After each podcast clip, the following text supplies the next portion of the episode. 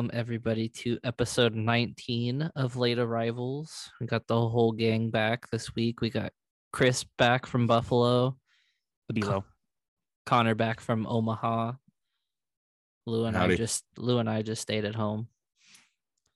Yep. And Lou has no facial hair And no glasses. and no glasses. I don't know who this man is. Look at him. He's starting off no shave November fresh. Yeah. Hey, are you guys um doing no Movember? Mm, I kind of did the mustache all summer and I'm kind of over it. I I can't I can't go just mustache. I look creepy as Yeah. hell, man. Like I, I mean, so do I. But I'm gonna do it. This is about as long as mine gets, so yeah, I'm just I'll keeping it- I'll, Like you keep the could kind beard. of see it growing in a little bit. but- I'll keep the beard going and trim it up and stuff, but that's that's about it. If I go just mustache, I think Jenny would would dump me. Uh-oh. Look like a damn cop. Looking like a knock. Fucking knack. Like a knock. well, even though it is November 2nd, what'd you guys do for Halloween? Um, I was at the Sabres game, so that's about it. I did uh I did all my Halloween celebrating on Saturday. I flew back from Omaha. Landed at like three, and then I had to get to a party in Long Beach at like seven. And uh I uh woke up feeling it. How how was So- how was Omaha? Omaha was great. You know, I mean, it was a quick turnaround. I was really, I was really only there for like a little over 48 hours, but good to see my cousins. We went out in downtown Omaha to a couple cool bars. We went and saw Luke Combs on Friday. That was cool. He kicked ass. That was a great show. And uh yeah, just a good little uh good little trip. And then I'm back on the road again tomorrow. Heading out to Florida. Low rider. Connor's a busy bee. Mm-hmm. Mm-hmm. Yep. After this next trip, I don't want to go anywhere for like three months. what about you, Lou? What did you do? Um. Nothing. Have the pumpkin. That was hmm? kind of we saw okay. I saw the That's- pumpkin. That that's was a Oh, something. yeah, yeah, yeah. I posted on the BAP account. yeah, that was a nice. That was a Nobody, nice pumpkin. nobody, nobody posted their pumpkins though. So, That's not true. Carly did. well, yeah, she did. Shut up, I didn't Carly. I didn't do one, so Yeah, I didn't. I was going to, and then I forgot. I should have done. I should have done some with my cousins. They're younger, but I totally forgot. I didn't What get any trick or treaters this year. Yeah, there was nobody around Heather's neighborhood on Monday. It was weird. Yeah. Hmm. I don't know what was up with that. Well, to stick in the spirit of uh candy and Halloween and stuff, let's uh let's start off hot with uh what's most likely gonna turn into an argument. But we already kind of were talking about it on the timeline, but we gotta we gotta go around and say our favorite Halloween candy because it definitely was a hotly debated thing in the group chat too. I have like two. Mine's uh, Toblerone and uh, Twix. Twix Those are is a solid choice. I- Yeah, those I- are my go-tos. I'm a whore for Kit Kats.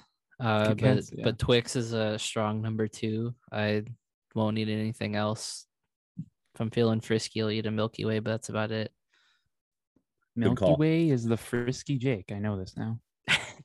Um, mine goes to watermelon sour patch, or a Milky good Way- choice. or Milky Way. That's what I'm going with. I feel like you have to be in a certain mood for like sour candy. Like I love like sour and gummy candy, but I, I feel like I have to be in the right like mood to eat it. It's not something I could eat all the time, but the the watermelon sour patch are definitely like a, a top tier choice when it comes to gummy candy like that.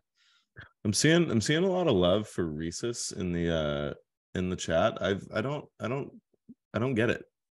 I've just I used I've to always really thought like they it. were incredible. I've always thought they were just incredibly overrated. I used to like it a lot when I was younger, but They blow. it's like too much now. Just- I can't eat it. Just not. I love peanut butter for some reason. I Peanut butter. I love peanut butter and I love chocolate for some reason. I don't like them together. Lewis. Just I don't know. Okay. Lewis. Um I was gonna say it's 10, 10 minutes into the pod. So Uh, New record of of going. God damn it, Lou. when I when I posted the the candy thing on uh, on the Twitter account, I uh, saw a lot of people putting um what was it, Midnight Milky Way. Midnight Never had Milky Ways are good. I've maybe had it once or twice, so I can't really. I I don't really have they- an opinion. I don't know if they make it anymore, but uh there is I f- and I forget what it was called, but there was a Milky Way where it also had like a little bit of marshmallow in it, and it was I vaguely was remember those. fire. I I'm so sad I can like never find it anymore because I love those. But oh well. I'm on look it the- up. on the topic of like Reese's and stuff, like I don't like Reese's peanut butter cups, but I I feel weird for liking like the Twix peanut butters because I feel like it's the same thing just with the wafer inside.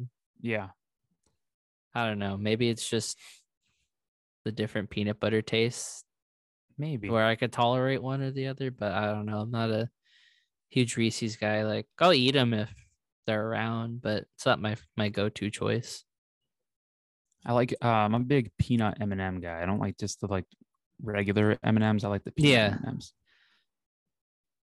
Why are you making that face, Lou? Yeah, Lou's disgusted with what I just said. After he just said peanut butter is disgusting, he has the gall to give me that face. The gall. the gall. Oh, the I don't gall. understand how peanut butter is disgusting. It's fucking like eating a fucking rabbit ass. that that took a sec, but I was waiting for it. You got it out. We're not even 15 minutes in. Mm, He got it out. And a Rabbit new, ass. and a new, a new animal this time. Don't Oh, don't ask Dodging. Lewis how he knows these tastes. It's just it's just how he how he explains. I say worse things in the group chat. I'm not gonna repeat them. Here. you know, That's how he rolls. It's our friend Lou rolls. Lou says he's from Northern California, but the way he talks and describes food, I feel like he grew up down south somewhere. Like he's he always sounds like a little country bumpkin with his food. Yeah, taste. Lou, you don't. Yeah, Lou doesn't talk like he's from the Bay. He sure shit does not talk like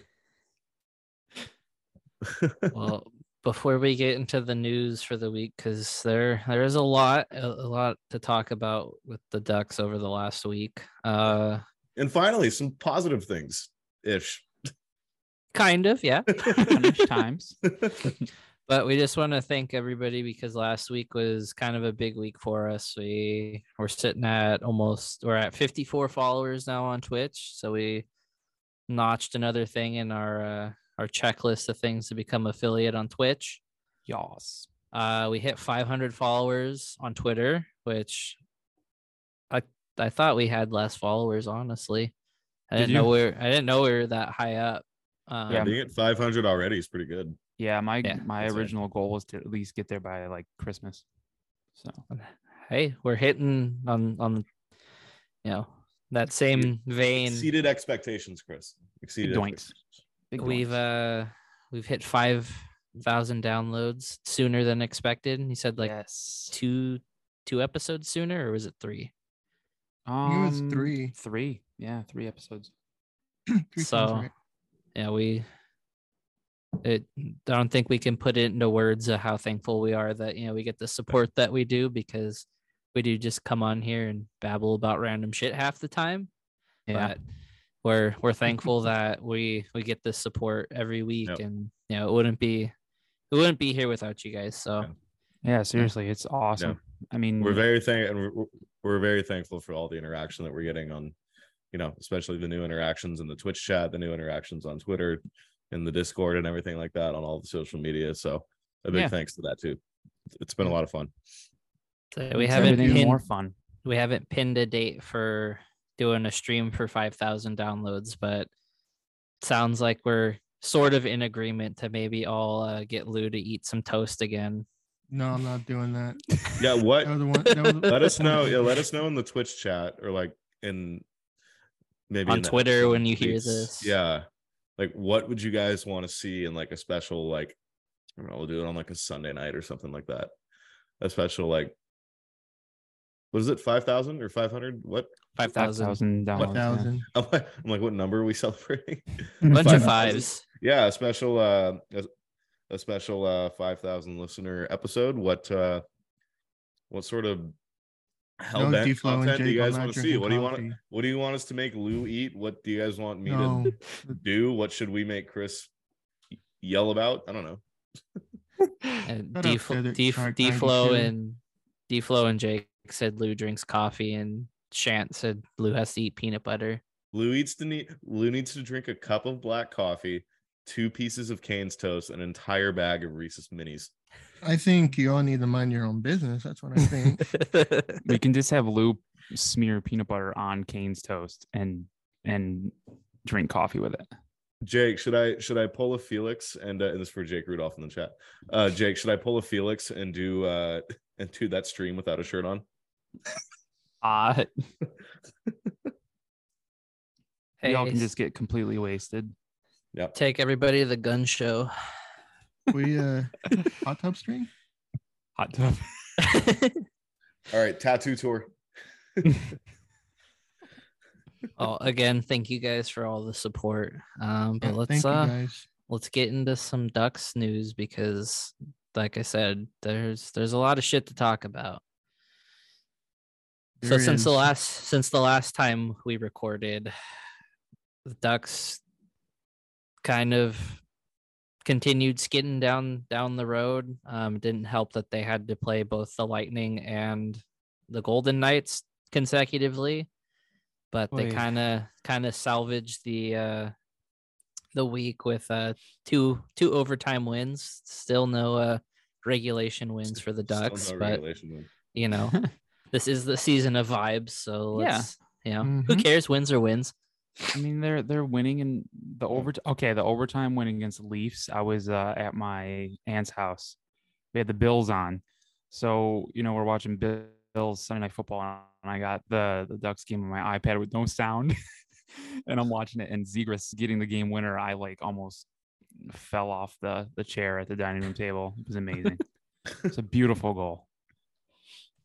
So before we get ahead and talking about that, uh the Ducks Lightning game, I I watched the tail end of it. It wasn't as bad as it seemed, but I'm playing Tampa Bay and kind of where we were at at that point of the streak was it's a little rough because it was a tightly contested game, but the the Hagel goal to go ahead was kind of rough to watch because Yeah.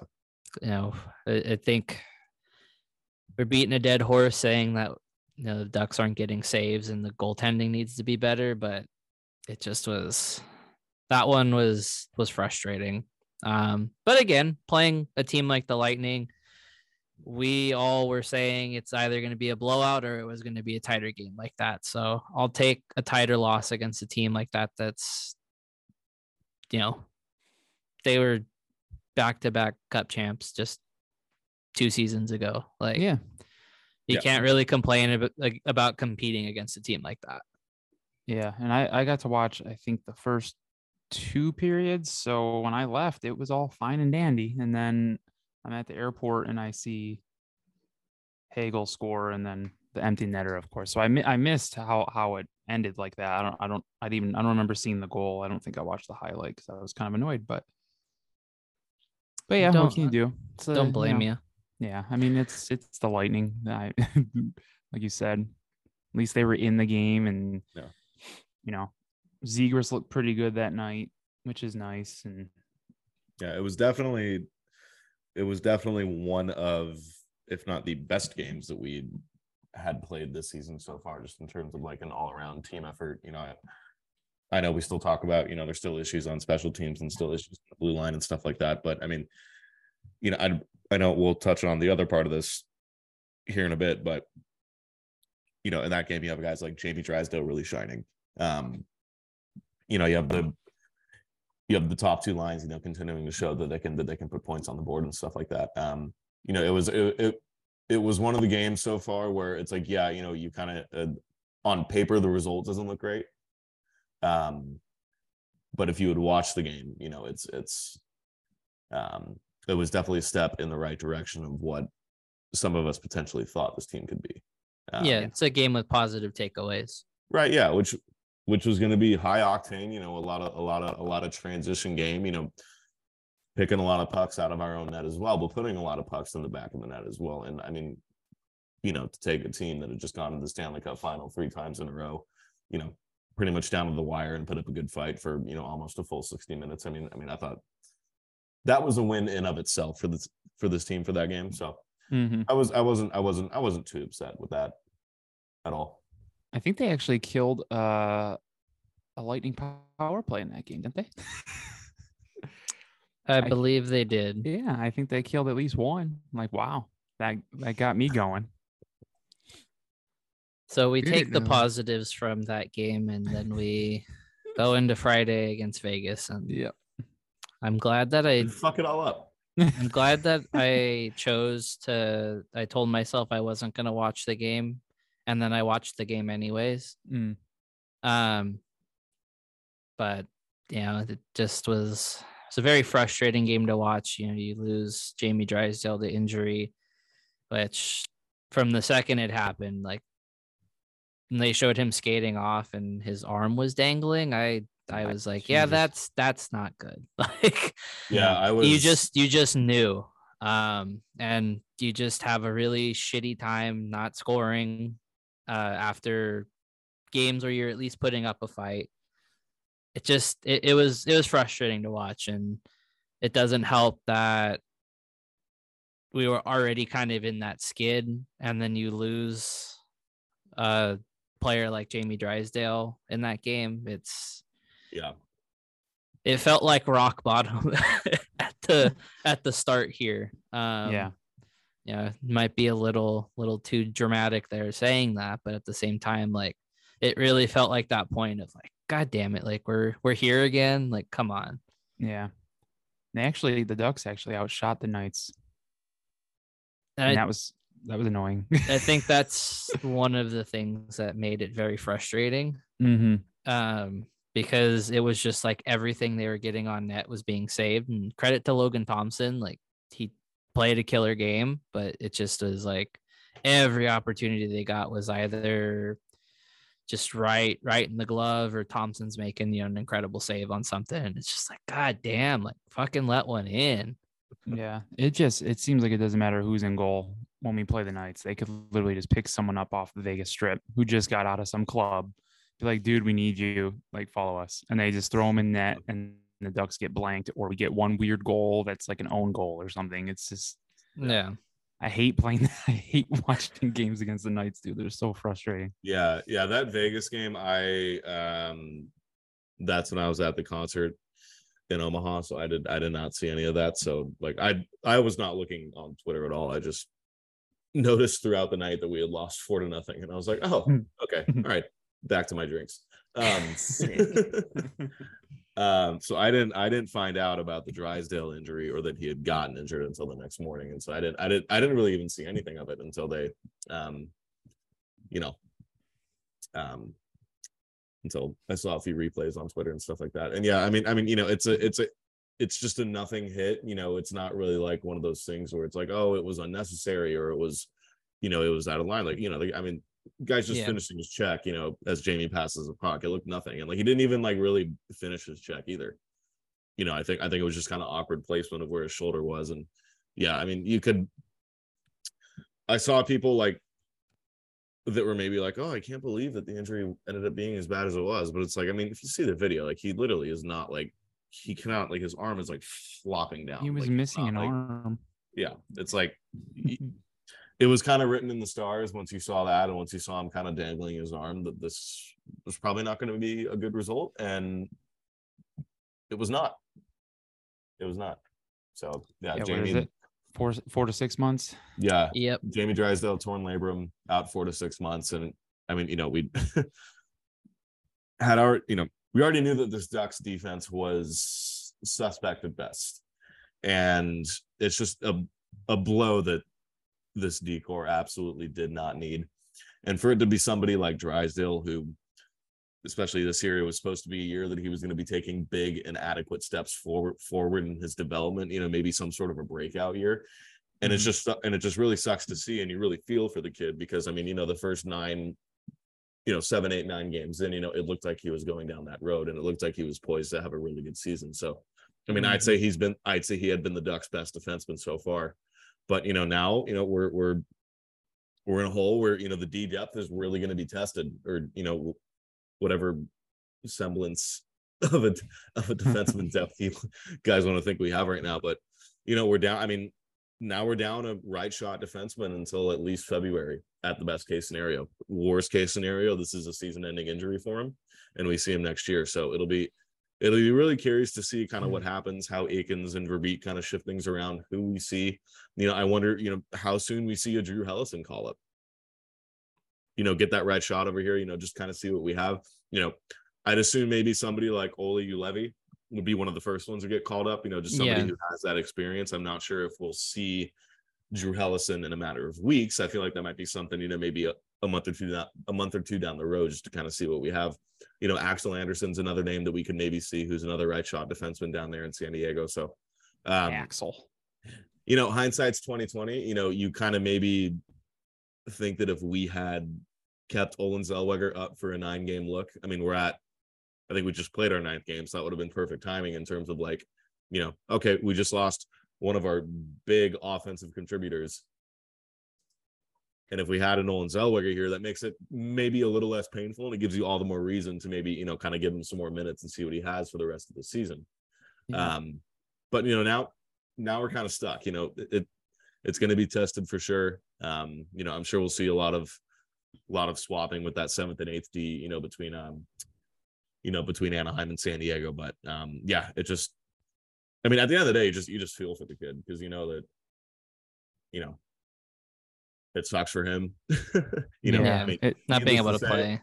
needless to say, I mean, you know, shit, same thing happened to Max Jones last year. You know, I think it was just a couple games in, you know, he had a four to six month injury. And, yeah. um, you know, I know, I know it was a little bit um, of a different injury. I, I know he had a torn pec um, and he just ended up missing the rest of the season. So, I mean, you know, you hope Drysdale makes a quick recovery and he's able to get back by February and, you know, get, get the last month or two of the season under his belt. Um, you know, to go to go positively into next year. But um, yeah, it's just it's it's like the last thing that this defense needed. Yeah. yeah. Jesus. Thank God Dallas Eakins was thinking ahead of time and did 11-7 that game. I think that's what pissed me off most was like he got hurt and it was just like, oh, so fucking Dallas's dumbass idea of doing 11-7 pays off because now you're down a Yeah. defenseman and now you have six. Right. Yeah. Yeah. and and uh Jake Rudolph just pointed out in the chat that uh Olli Juolevi has um the most games he's played in an NHL season has been 23, and that was two years ago. So yes, he does have a uh, he- he does have NHL experience, but it's not a whole lot, you know, compared to somebody like a Drew Helleson or an Axel Anderson that's really got nothing. Yeah. Um, you know, I I would just still maybe think that if they were to call somebody up, he'd be first in line just because, you know, we know how Verbeek has kind of worked in terms of like, you know, kind of waiting just a little bit to uh to, you know, give the young guys a little bit more time. So um but I mean, I mean that's a very good point by Jake too. You know, I mean, that could Verbeek could just surprise us and be like, hey, let's just kind of start seeing what we have in Helleson right away. And I'd be I'd be all for it. I'd love to see it. I'd love to just start letting um or you know, I I would love for us to just kind of start seeing, you know, kind of what we have in some of these young guys that are available for us in San Diego. So um yeah, I mean, I mean, it'll be interesting to see kind of how we navigate this. Um and you know how we can deal with injuries going forward on the blue line. Yeah. And I saw I saw there was something um I don't remember who asked it or where I saw it. Um or somebody may have texted me this question, but they were like, okay, so does this now impact what? Oh, I think I think I think Ryan asked it. Um, our good buddy Ryan, shout out Ryan. Um, in the in the in our Twitter group chat asked, uh, you know, he was like, do you guys think that this impacts what happens with Klingberg um, at the deadline? And personally, I don't think that re- I don't think it changes much. Um, you know, Nah. especially if we're not r- really close to a playoff spot. I still think, regardless of Jamie being here and regardless or regardless of Jamie not being available, um, and regardless of us maybe you know still, um, you know, missing a right shot defenseman, I still think if we're not a- a- anywhere close to pushing for a wild card spot, and I mean, even if we are pushing for a wild card spot, I still think Klingberg is going to get dealt at the deadline no matter what. I'd be I'd be positive to put some more. I'd be positive to put some money on it. Yeah. Um, so I don't I don't think it's going to impact what happens with John Klingberg at the deadline, just off an initial reaction. I mean, you know, we'll obviously see what happens these next few months as the season kind of, you know, goes on. It gets more legs underneath it, but um, yeah, just just food for thought on that. You know, not sure what you guys kind of think, but Yeah, I honestly feel the same. I don't think that I don't think it means anything towards that at all. But like you said, we'll see.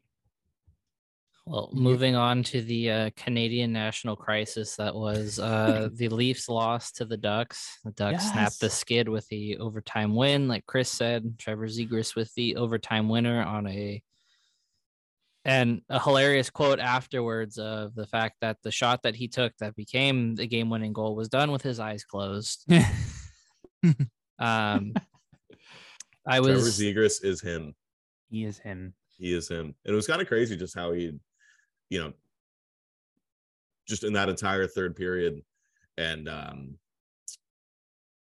you know that overtime period as well. It was it was really just amazing to see just how he's able to take over a game like that, you know, when he- Yeah. when he can and when he's able to. You know, I mean, I mean he was all over the place, you know, with the um, you know, with his first goal, he just springs in between two defensemen for a breakaway and just Oh my god, he made that- that, look so easy. pulls that dude. pulls that move that he's always working on in warm-ups, like just Yeah. like it was nothing, like it like he was doing it with his eyes closed. Yep. And then he go, and then he goes and scores an overtime goal on a shot that he said he did with his eyes closed to boot. So Yeah. Yeah, he it was, was- like at the end of a just- shift. Yeah, it's just I mean, it's just it's just so nice, and it, it's this has been talked about with Trevor Zegras ad nauseum the last two years, but it's just amazing to finally have a guy to bring that dynamic value to this roster. You Yeah. know that that can do it in so many different ways. That can do it, um, you know, just like he can. It's it's it's really promising going forward, and you know, and then and then on the flip side, you know, got you have guys like Troy Terry that are starting to click with him too, and then Adam Adam Henrique's clicking as well. You know, I look, I know Henrique in that sense is the elder statesman, but um, yeah, you know, it's good. It's it's really good to see that the guys you were looking for to produce and have your top offensive numbers are still doing that, even in a situation where, you know, the bottom six in your defensemen, as it's been for the Ducks, are not really necessarily backing, backing them up. You know what I mean? So not providing them a whole lot of support. So it's positive to see. It's it's good and it's reassuring to see that they're still able to do that and contribute in the ways that they can, even when they're not getting a lot of help from, you know, the guys below them in the lineup. So Yeah. And I don't know who um who was all over Zegras. I don't know what Leafs player that was, but for him to be able to fend that guy off and then just still it like snipe it top corner was just I think they said Was it it was it was was it Justin Kerfoot. I thought they said it was it was Kerfoot. Kerfoot. It, it was Kerfoot. I think Holl was like pushing.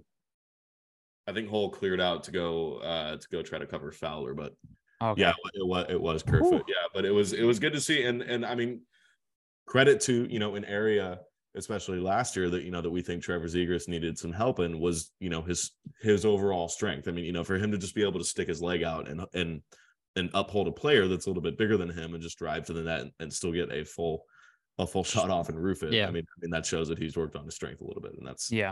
and that's something that's great to see from him. So Yeah, I was I was in line for merch at the Twin Temple show when the Vatrano goal was scored and then called back. anti-Italian anti-Italian discrimination.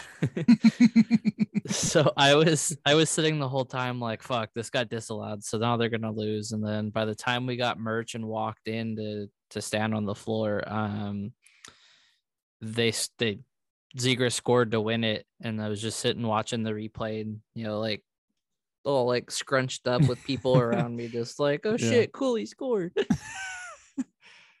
uh but like I said it it was almost like a national emergency in Toronto um I love it. every reporter was calling the team out. I mean, it turned it comes out that they benched Marner because Marner was on the ice for two goals, I think, I believe so. is what yeah. they said.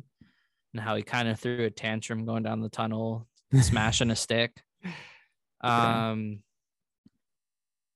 we've had a few wins like that in the last couple seasons where we've beat teams that we should have just gotten shit kicked by and it just sparks, you know, a gigantic, you know, think piece of does this team deserve to be cup contenders? They lost to the Ducks. What is the, what does this say about them? So it just makes it even greater that it was against the Leafs oh because my their God, media yeah. is already so like ravenous and just cutthroat past- when it comes to them. yeah, the past couple of years, the Ducks have been the team where where if we beat an opponent that we probably didn't really have much business beating, it's always the did the Ducks just get insert coach here fired? Like we're, Yeah. always, we're always we're always that team. Hey, some sometimes it's nice being the being the villain and uh Yeah. ruining the fun for everybody else. I like earlier in the, in that game against the Leafs. I forgot who tweeted it out, but it's when Toronto went up three one, and someone's like, "Oh, maybe what the Leafs needed was to play the Anaheim Ducks or or whatever." I and saw then- I saw that tweet too. It was like yeah, this Anaheim Ducks team is exactly what the Leafs need. Yeah, that's what it was. like that. Yeah. that, that was a little early, and then Yep. all of a sudden they come back and tie it and win the game, and then he just got roasted at the end of the game. Just Yeah, everyone the guy got, the guy got ratioed to hell. man. Yeah, he.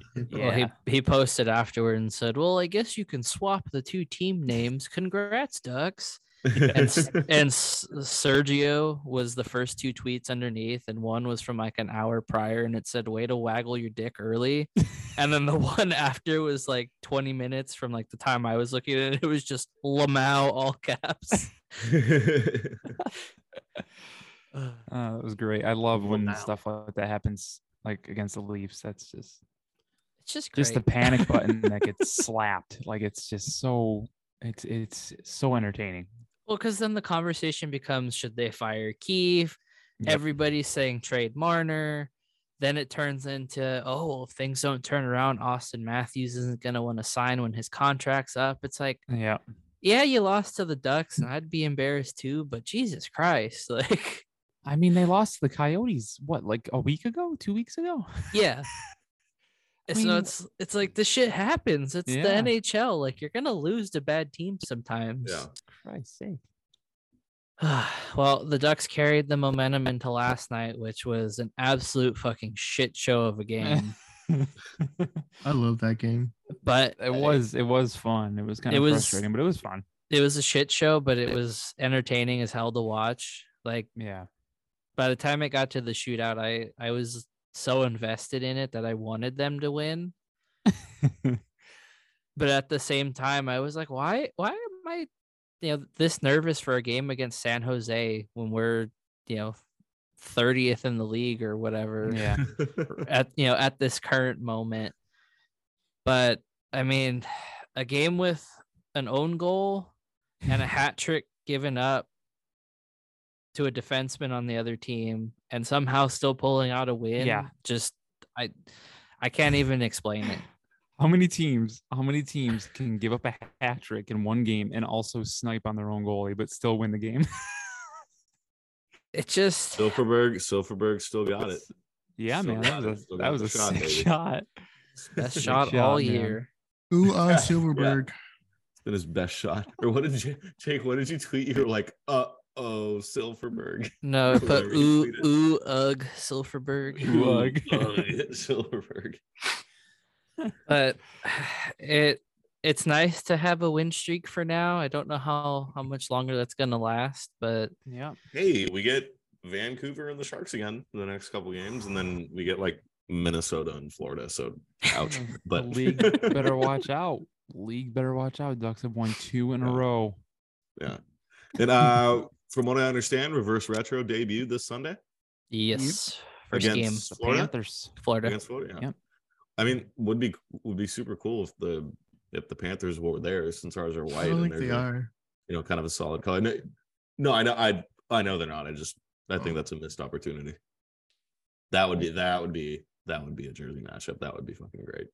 That'd be really- that'd be really nice. I- pants. I'd love to see that. My my one and two favorites going head to head. Oh, Yeah, I'd love that'd that. be nice. I'd love that. But yeah, Uh, that by the um way- By the way, did you guys see how good those Vancouver ones looked yesterday? Fuck you if you disagreed with me.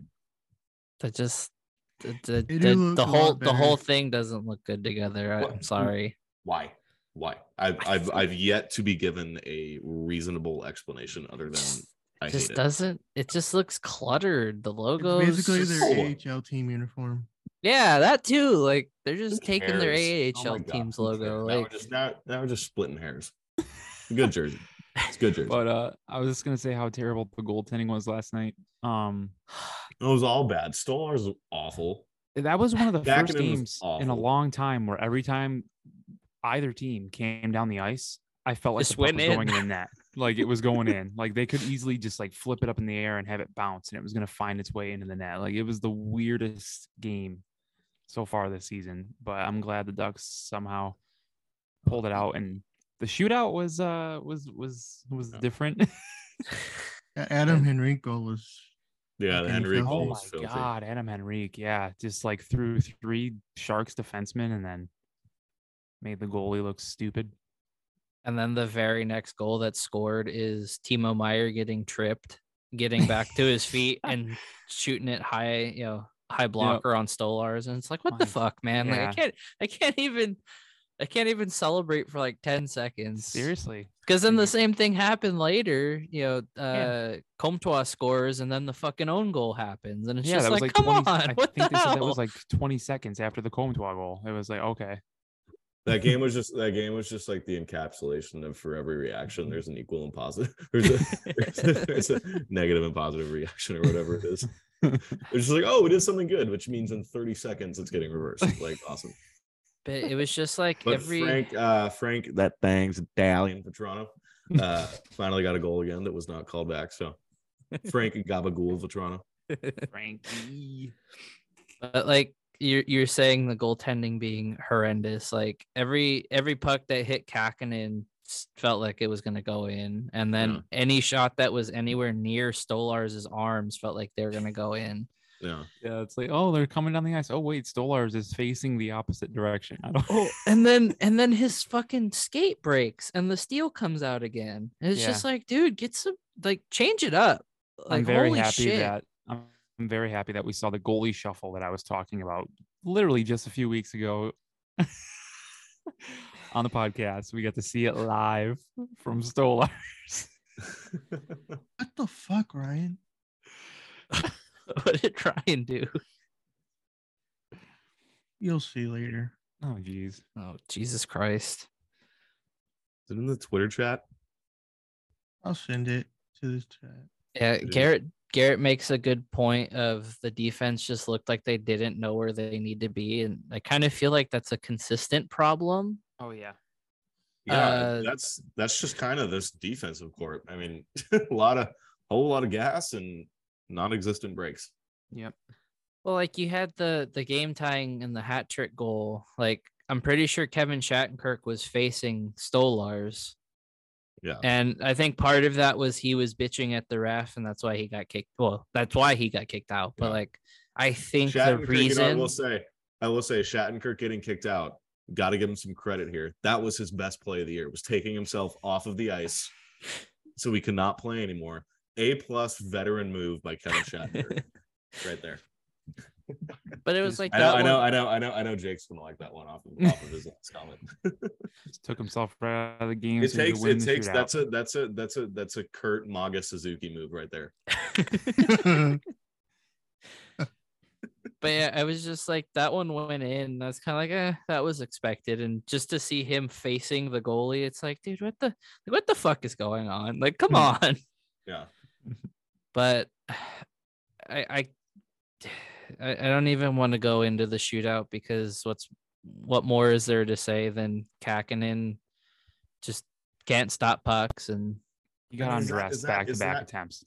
Was it really on Kahkonen though? Because I mean, at least Zegras's move. I don't know how many people are stopping that one. Like, Yeah. Yeah, I- but I, when don't you even know if that's on Kahkonen per se. To be honest, you know, like when you show your ass like that on the first move and get get it done to you a second time from like the opposite side of the ice, I, I mean, I, I kind of feel that's on the goalie because like you fell for it twice. I'd say it's definitely on on Kahkonen a little bit more on the Terry one because if you look back at it, Terry didn't even get like all of the puck when he shot it. Nope. He kind of like No. he kind of like he kind of like fluffed the shot, but it just still went.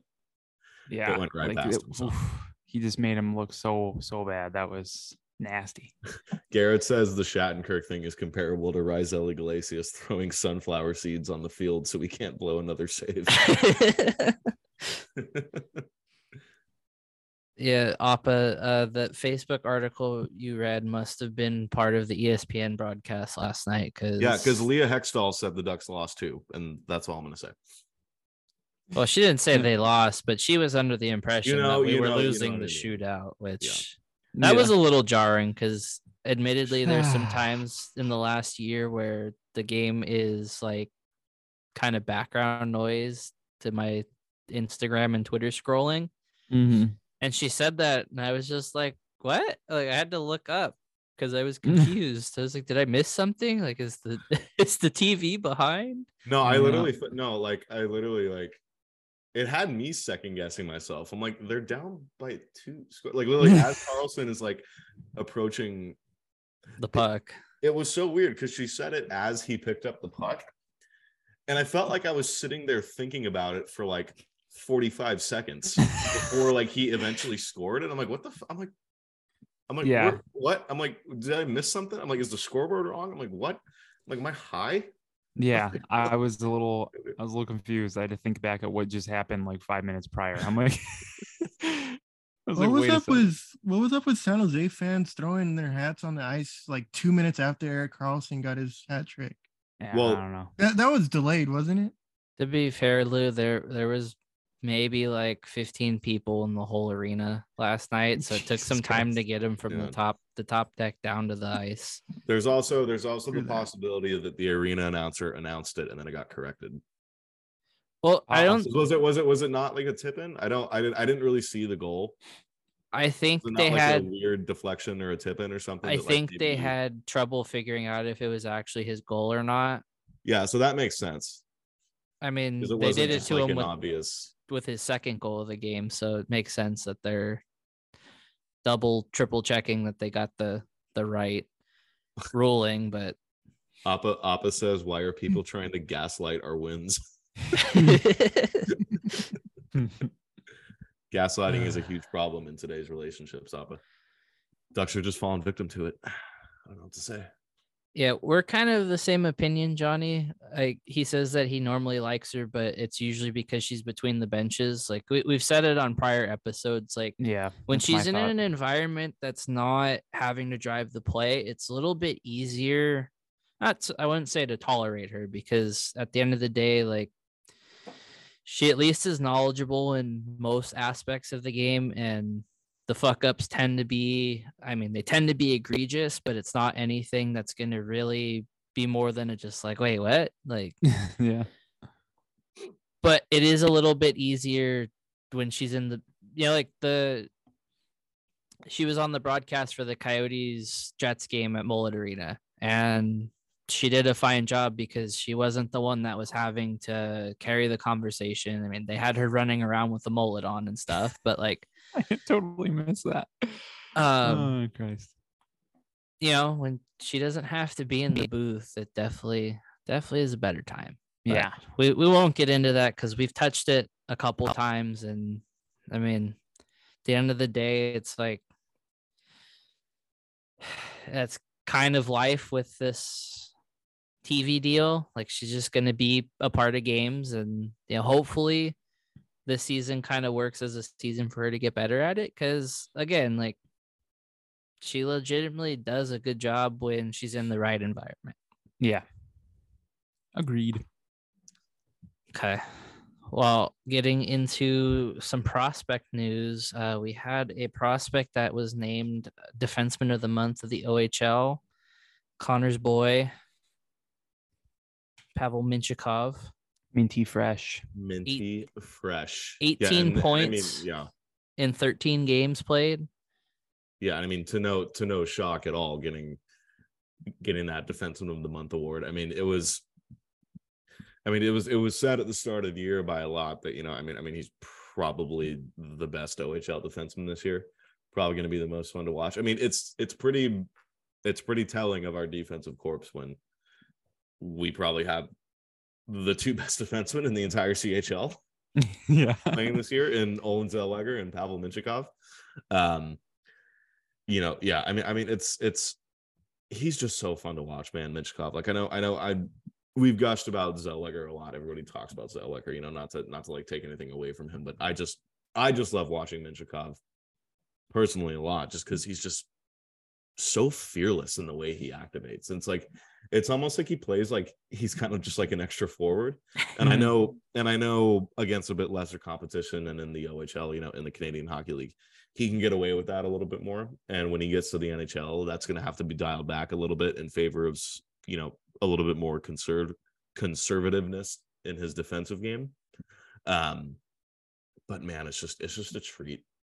It's just going to be so fun. This de- this defensive corpse. I mean, you know, of course, certain guys are gonna, you know, there's gonna be some interchange, you know, between now and you know four or five years from now when when you know these guys are starting to be you know consistent NHLers. Um, but yeah, just I just I just love watching Pavel Mintyukov, man. He's so he's so fun to watch. If you guys ever just find yourself on a random Tuesday late afternoon, early evening, just we try to see if the Saginaw Spirit or if the Everett Silvertips are playing. Just find a stream somewhere. Just watch them. yeah. Or just or just or just go go to Cam Robinson's uh Cam Robinson's Twitter account and just type in Mintyukov in his tweets or type in Yeah. Zellweger in his tweets. He's always tweeting about him. You'll find the And- highlights right there. I mean, between Mintyukov, uh, you know, seemingly scoring every game that he plays, and Owens Olen Zellweger uh, doing the same, but also skating circles around everybody. It's it's uh it's a sight to see for sure. It sure is, man. Just It they're just seeing, making like, it look just too seeing the highlights. yeah, like they're they're making it look too easy, and that's a Mhm. good problem to have. But at the same time, like you watch it, and it's like it's just unfair. Yeah. but uh you know like connor said it's just it's a sight to see and it's it's nice knowing that he's ours uh elite prospects paces him at 94 points on the season they have him at 31 goals and 63 assists as a defenseman From the In, uh, back line on like a not great Saginaw Spirit team. Like, yeah, that kid's legit. He's gonna be a lot of fun. He's gonna be a lot of fun. yeah. Well, before we get into the rest of goings on around the league, uh, we're gonna name our three stars, and mine's gonna be the same as the first week we did it, just because they're the only ones doing anything really. Um, I'm gonna give number three. I'm actually gonna give it to to two people. They're gonna split it. I'm gonna say uh, Frank Vatrano and uh, Adam Henrique, because Henrique's been uh heating up a little bit. He looked really good last night, and yes, it was against the Sharks, but still, he looked really good. Yeah. Um, I'd put Troy Terry in number two because he's just keeping up the pace and seeming. It seems like every game he's setting Zegras up for something crazy. And at one, I'll put Zegras because, I mean, him and him and Terry clicking together is to me what should have been done last year, but we we've talked about how Dallas figures these things out after the fact, after it's been a little too late, but better late Yeah. than never. Yeah, exactly. um, I'm gonna my give. three. Oh, go ahead. Oh, Chris, go. No, no, Chris, go first. Uh, I was just gonna say uh, we don't have to waste any time with mine because they're exactly the same. I'll I'll give it to Henrique, the third star to Henrique though, like solely him, and then it's it's uh, Terry Zegras because I mean Zegras had like three goals in these four games that we've talked about, Yeah. and uh, one of them being a game winner. Um, I don't know. He's just he's you know like we talked about on uh, the Leafs game how he's just he's starting to get even more comfortable if that's even possible, and he's like able to take over a game. And when he's able to to get into that zone and take over he's so much fun to watch and he's almost impossible to stop. So i don't there's no reason to change the three stars there like you said they're the only ones doing anything. Like it's just it's those those three. But yeah go ahead connor So mine mine are a little bit different. I have one similar one. Um my third star I'm actually gonna give to John Gibson. Just because I thought when he's played in the last four games, you know, yeah, the four nothing, whatever. I don't really think that was too much of his fault. Yeah. But um the Lightning game and the Toronto game, I thought he played extremely, extremely well and um you know, a lot, a lot uh a lot better than the first two weeks of the season, I will say. Mhm. Um, you know, he was making a lot of saves and stood on his head for sure. Um, And then number two, I'm actually just because I feel so bad for him and he had just been playing so fucking well. I'm gonna give it to Jamie Drysdale just Okay. because of how of how good he looked in the Toronto game. Um, or no, I'm sorry, of how good he looked in the Tampa game and the couple games prior. So a little a little bit of a a, a little bit of a feel good uh nomination for Jamie there. Hope you get well. Well, my Jamie. son. I Uh, was gonna say in memoriam, but he didn't die. he's he's up there with Eloy Jimenez and Harambe. um, and then number one, come on, he's him, Trevor Zegras. Like, Trevor. come on, team. Greg Jennings put the team on my back. oh Christ. You have three stars for the week, Lou. Oh no, Um, Darren Sharp. Troy Terry, Troy Terry for the third star, Trevor Zegras for the second star, and myself for the first star for going to Cane's today and eating a piece of their toast because I said I would to get a win.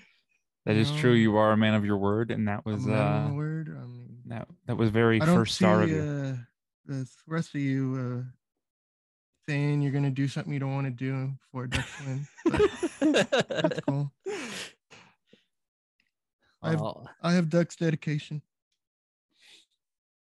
Dedication. Ducks. Thank you. Thank you. well, in the notes, I put that the lame duck of the week was just the whole damn team because there was a point there when I was putting notes down after the Vegas game where I was I was mad. So How about we just say the goalie skates? I think I think the lame duck of the week should like if they ha- still haven't done anything good, they should still carry over week to week until they get ousted by somebody worse. So for me, the it is the still three Kevin. It is still Kevin Shattenkirk. he is still Kevin Shattenkirk and Nathan Beaulieu, or um, they are both co lame ducks of the week. And until they prove that, until they prove otherwise, they will they will hold that uh, they will hold that title belt. Okay. Yep, It's they like get the it's they like get- the they three get the star du- leaderboard. they get Yeah. the dunce they get the dunce hat. It's like every season when like Gibby's the one getting the three star nominations and the broadcast is like, oh, and yeah, John Gibson sits alone at the top. This time it's just Connor going, Yep, they're still there. Still suck ass. you have a different one, Chris?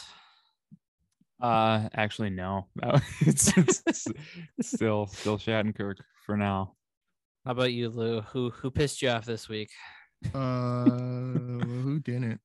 Um, All all of us with I'll say uh. Dallas Eakins for playing Basic McTavish for seven minutes last night. No. But I will say, even even though he did only get seven minutes, s- c- I you got to think it's going to improve if he sticks with it. Great to see McTavish finally being put at Yeah, at center. least last at least at Oh, least he yeah, did yeah. that. I'll it steps that. in the right steps in the right direction. I said it a million times leading up to the season. Had no problem with him starting the season on the wing as long as he was getting top six minutes. That Strome, that line he had been on with Strome for these last two weeks, the first couple of weeks of the season, wasn't really working. So Dallas Eakins finally makes changes. And where I just would have thought he would have just thrown him on the wing in the bottom six, no, he actually makes a change that would be good for his development and puts him as the fourth line center. Would like Mhm. to see him playing third line center, but it's a start and it's a push in the right direction. You know, I had said it in the entire lead up to the season. If he is going to be in the bottom six, then he needs to be playing center, his natural Yeah. position where he will Yep. be playing for the remainder of his career. So, me, um, you know, I know, I know we do play in Vancouver tomorrow. Would like to see those minutes bumped up a little bit from him getting, um, um, you know, with him getting center minutes. Um, you know, I mean, I'm I guess I'm willing to write off that San Jose game as just kind of an anomaly just because of how fucking weird and unpredictable that game was. So Yeah. maybe he just wasn't super comfortable throwing that line out there. I mean, he's not playing with the best line mates, but he's still playing center. He needs to get used to playing that position Mhm. in the NHL level against men. So Against the men. yeah, so I let's will- just let's just hope that let's just hope that uh that his minutes get bumped up a little bit, and maybe we can finally see a Zegras one C, Strome two C, McTavish three C, and Lundestrom four C where he belongs. Yeah. Before I'm- we I'm move anxi- into Oh, go ahead, Chris. I was, I was just gonna say I'm interested to see how they play uh, tomorrow against the Canucks, just because it's a team that, you know, they're struggling this year, and the Ducks. I know it's only a two game win streak, but maybe they got some momentum going here. They're they're happy, they're scoring goals, and maybe they can kind of take advantage of a Canucks team that's really struggling. So it'd be kind of Chris- interesting to see how they how they look tomorrow night.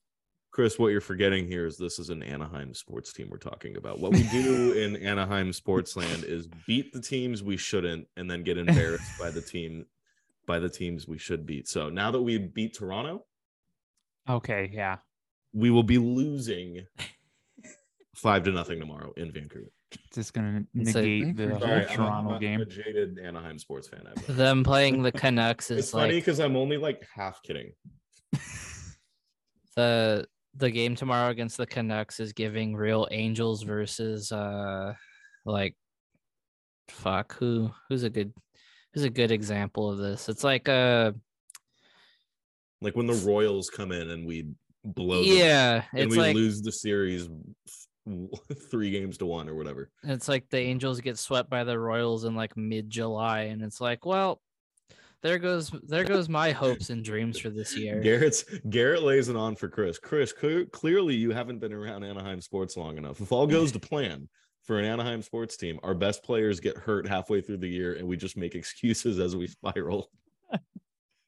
I, I will Ladies, say I, ladies and gentlemen, the Anaheim sports experience. Thank you very much. I will say since Garrett mentions that in the chat, I liked last year or I liked last night how after Stolarz made the incredible glove save right before he gave up the hat trick goal, he was like, "Put that man at third base when Rendon's hurt next year." and then, it- and then it was my favorite video. Well, you just knew that was going to happen. That uh, well, what I was gonna say before we transitioned was, uh, so do we see the like Derek Grant like five point night tomorrow? Now that he's the the only like Vancouver native since Sam Steel isn't around to have his like one good game of the year. Uh, his one, his one good game every fourth fortnight. yeah, and it'll get it'll get him uh, top line minutes for the next three. Yeah. So So we're either getting blown out five to nothing, or Derek Grant's getting a hat trick and seven assists tomorrow. we'll get we'll get McTavish on the fourth line wing with Grant playing center. That's what that's what we'll get. Yeah. God. Now that I I just spoke that into existence. So Good going. God help me. Chris, if that actually happens tomorrow, can you can you can you like clip this part of the oh, stream? Oh, for sure. And quote the lineup with it. Oh yeah, I'll be all over it. Well, transitioning to stuff around the league, we had the first game at the Mullet Arena on Mullet. Saturday. That was uh it was enjoyable. Or no, it was on Friday. Was it Saturday? Fuck, Friday. I don't remember. It's Friday. Um yeah, because I watched it. That's right. Mm. Um he had kind of a weird first game. The goal horn wasn't working. Uh, so every time the Coyotes scored, it just was kind of quiet and just had the music playing. But it was for the environment that they were in. The broadcast did a really good job of trying to kind of show what the arena is about, what the plan's going to be going forward with the Coyotes. Um, I Mhm. really enjoyed kind of where they had uh, Butchergross set up for the game because he's at like or at least where the booth is uh, when they do those games. Like they're sitting at the top of a section essentially at center ice. And I felt that was really cool because you know they're super close to the action, so it's not really like you can make a mistake like you you would being at a high vantage point because you could see everything. Yeah. Um, I mean, having everybody run around with mullets, the fake mullets was cool. um, they weren't lying about the boards being very bouncy. It seemed Yeah. like it seems like teams are gonna probably figure out more or less from watching like tape and like practicing that like you can start doing trick plays and stuff off of that. Uh, Mhm. it seemed like every time the Coyotes were getting the puck, they were dumping it behind Rittich. And granted, Rittich's a very sporadic and erratic goalie that just is kind of all over the place at all times. Um, Yeah. So it's kind of hard to have him as the first goalie that's going up against, you know, I wouldn't so much say a strategy, but like it seemed like the Coyote players were taking the puck and like dumping it at not so much an angle behind the net, but they were trying to get it as close to like the post as they could. So when it was bouncing back out, he was either having to like tuck his gear in or he was having to like be behind the net to stop it.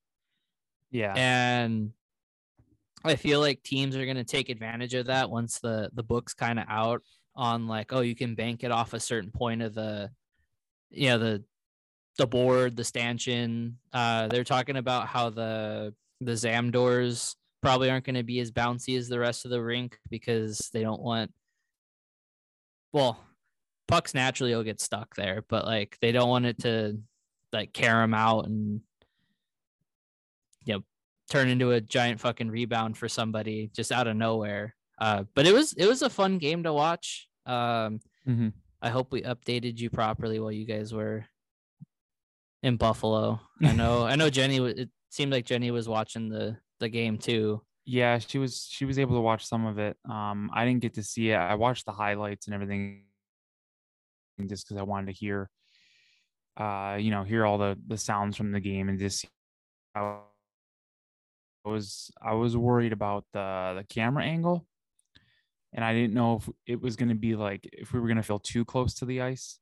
But um, it looked like a normal looked like a normal broadcast. It looked completely fine. Like it was just in a normal NHL arena. So I I I enjoyed it just from the highlights of it and stuff, and seemed like it was a really good time. Yeah, it didn't look too bad. Um, it definitely was a lot more quiet, but it is a Mhm. smaller venue, so I'm not expecting it to be super loud. Uh, but it Yeah. was cool seeing it packed out. Um, you know, a lot of people were talking about all of the you had like Greg Wyshynski and guys like that that were counting all of the random jerseys you saw. Oh yeah, mhm. Um, they kept panning to like this one group of guys that you could I think they were in the student section, but it's like one guy was wearing a Red Wings jersey, one guy was wearing a Thrashers jersey, like just random shit all over the place. yeah. But yeah, it's too bad they couldn't win that game, but um, yeah, it seemed it seemed fun. I'm I'm I'm excited to hopefully get to a game there soon. And it sucks that I was out of town because the uh the PHNX Coyotes podcast was having a watch party um at the uh Four Peaks and uh, they had like a I guess they had like a huge screen and everything and that would have been cool to be part of if I you know if you can't get to the game. I know they're going to be doing more of those, so I'll be looking out for those, but you know if you can't get to a game there it'll be it'll be cool to go to these watch parties and kind of you know get your own little atmosphere from it Yeah.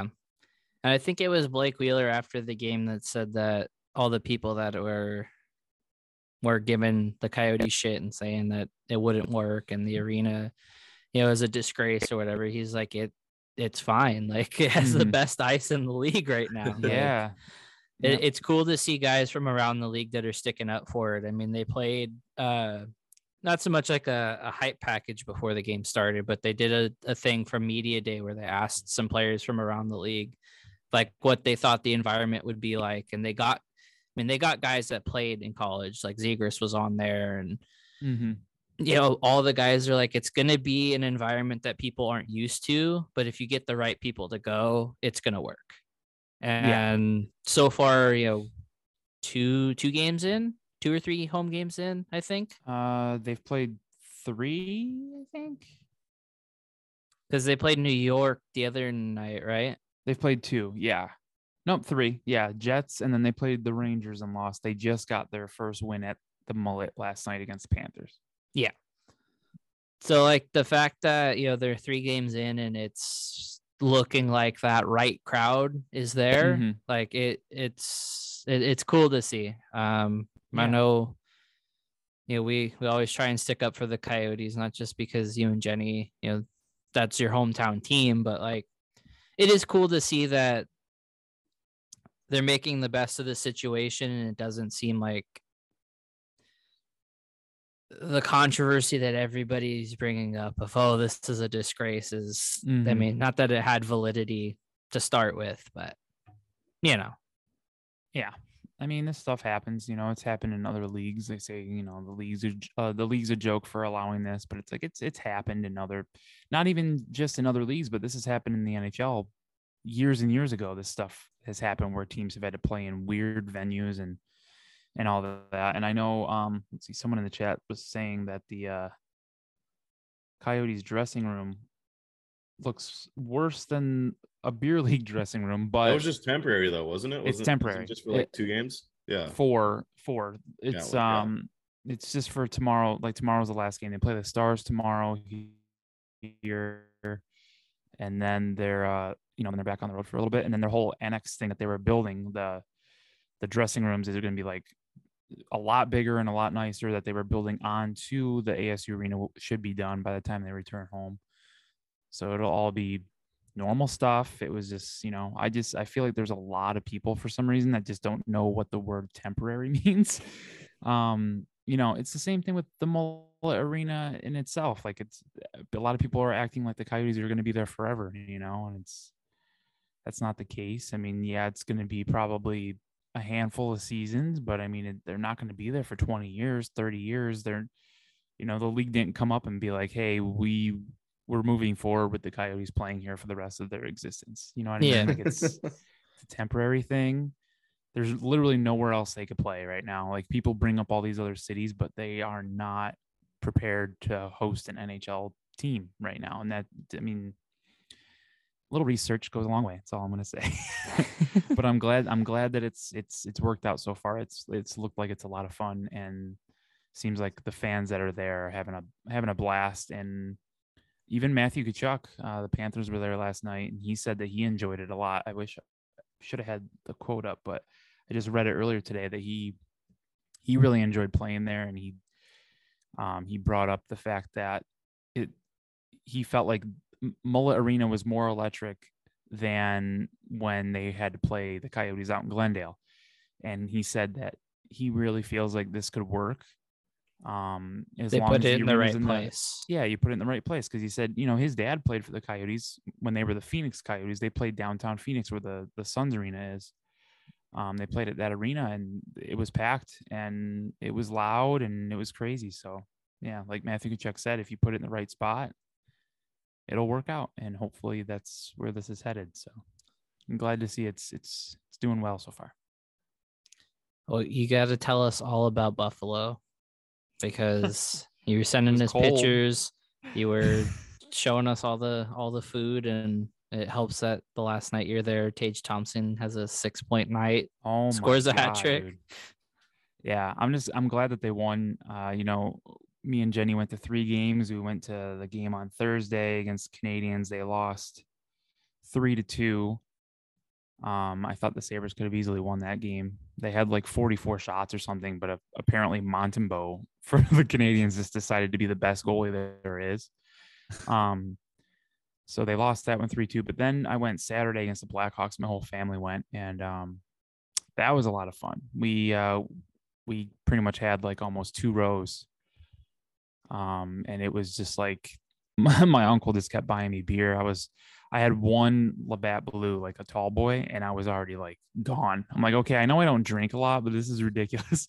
And um, I thought it was just me, but apparently he was feeling it too. So we had to go down first intermission to get food, and it was funny because he was he was going down the stairs just gripping that, gripping the railing, dude. I thought we were gonna go flying down the stairs, but that was a fun game. They beat the Blackhawks. It didn't it didn't look like it was gonna end well because I think they were down. I think the Sabres were down three one going into the third period, and then they just ended up tying it and uh, went to overtime and was making fun of my that same uncle because he had to go to the bathroom and uh, he went to the bathroom during overtime and he missed the game winning goal. Oh shit! So that was funny, but that was that was a really fun game. The crowd was so crazy. Um, and for it not to be sellouts, you know, like none of the games I went to, they were they weren't sold out or anything, but they were the fans that are there. They're just loud and they're into it, and just the atmosphere at Sabres games is just everything I remember from when I was younger, and um, it was really nice. And then yeah, like you said, uh, the last game I went to, it was it was nuts. Um, it didn't it at first it did not seem like it was going to be as high scoring. and then Tage Thompson just went absolutely crazy. He got a hat trick. Jeff Skinner got his 300th goal. You know, Tage Thompson ended up getting six points. I think he was like second on some list with all these other like Sabres greats for Yeah. points in the first like 10 games or something. Um, but yeah, he's having a great, great season so far. I mean, Um, he had that goal tonight against the Penguins that was just Oh absolutely God. fucking ridiculous. But then again, He's just feeling yeah, talk about bad bad goaltending. I think they showed like pictures of Casey DeSmith on two of the goals tonight, and he was Yeah. like nowhere near the net, and like the guy with the puck, he's not even facing. so like, Yeah, that that one uh that Olofsson goal was just ridiculous. Like the puck was on its way to Olofsson. I'm like, I already knew it was going in. Like it wasn't even there yet, but the net was so wide open. It's like, what is happening? yeah, But yeah, that Sabres game tonight too. Of course, I of course they do the reverse retro, the game literally after I leave town, but whatever. I don't have to get into that. But um yeah, I'm glad they won again tonight against the Penguins. That was an elite uniform matchup, man. That was that the, was really the ro- cool. the RoboPen uniforms looked really Yeah. good. Hmm The yellow, the yellow being the current yellow is going to take some getting used to, but it, Yeah. it's a really solid uniform so far. Yeah, it's it. Oh, it's so nice. And the Sabres, the only the white pants were a little weird. Um, The blue helmet's a little odd. I feel like a white helmet would have been a little much, but Yeah. you could have maybe done like a white helmet and then like more blue gloves, like just with hints of white. yeah, Um, because didn't they do white helmets when they did the uh the fiftieth anniversary jerseys? Those navy, like the navy and gold ones, or were- were they wearing navy Hmm. helmets for that? oh man, I can't remember those ones. I remember the jersey. I can't remember the helmets though. I'll I'll look it up because I think they wore. I think they wore white with their re- reverse retro last year, didn't they? With the the puck and the swords. yeah. They they wore white helmets with those fiftieth jerseys, Oh, okay. but I don't know. I, I feel like uh, the blue the blue helmet will take a little getting used to, but it looked okay. I Yeah. I mean the whole the rest of the uniform looked really really good. Yeah, and um, I just can't believe how fun the Sabres are right now. Like it's crazy, dude.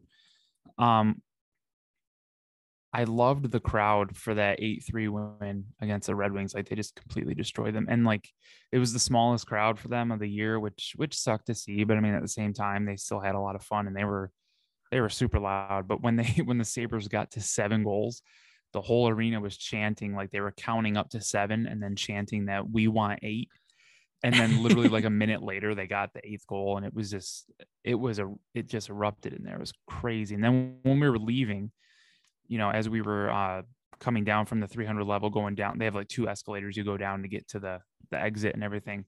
And just all the way down from the very top everyone's doing like the buffalo bills chant you know like that that hey.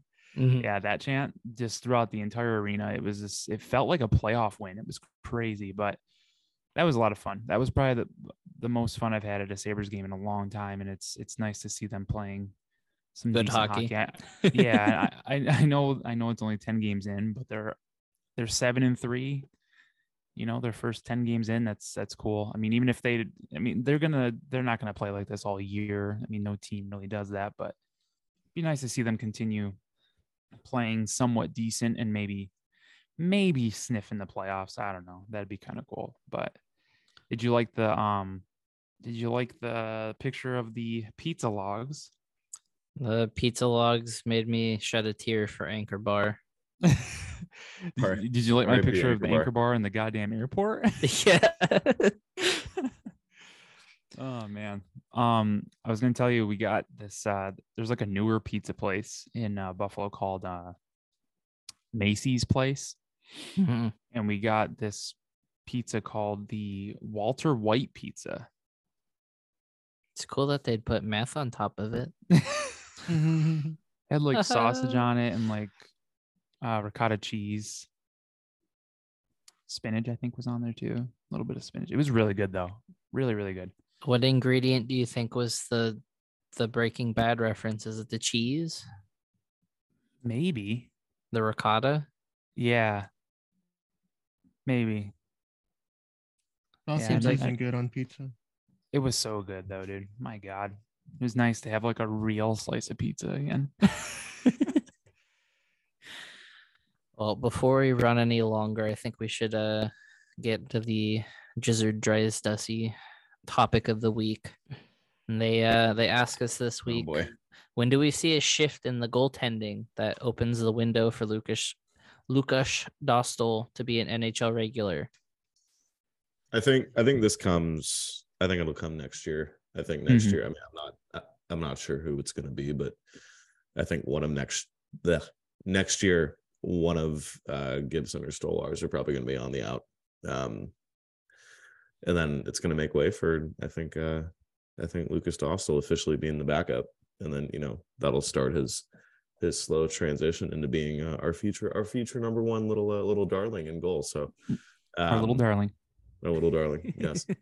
um yeah so that's that would be my guess is that is coming next year um i'm sure i'm sure you know there will be injuries this year to Gibber Gibby or Stolarz and i'm sure we'll see him a couple times this year um but i think i think i think he comes in next year Yeah. That's exactly what I was gonna say. Yeah. I I feel like next season he's probably gonna be the backup goalie. And then he'll uh he'll fight for the spot to be the starter. And I think he'll mm-hmm. he'll, he'll end up getting it. Yeah.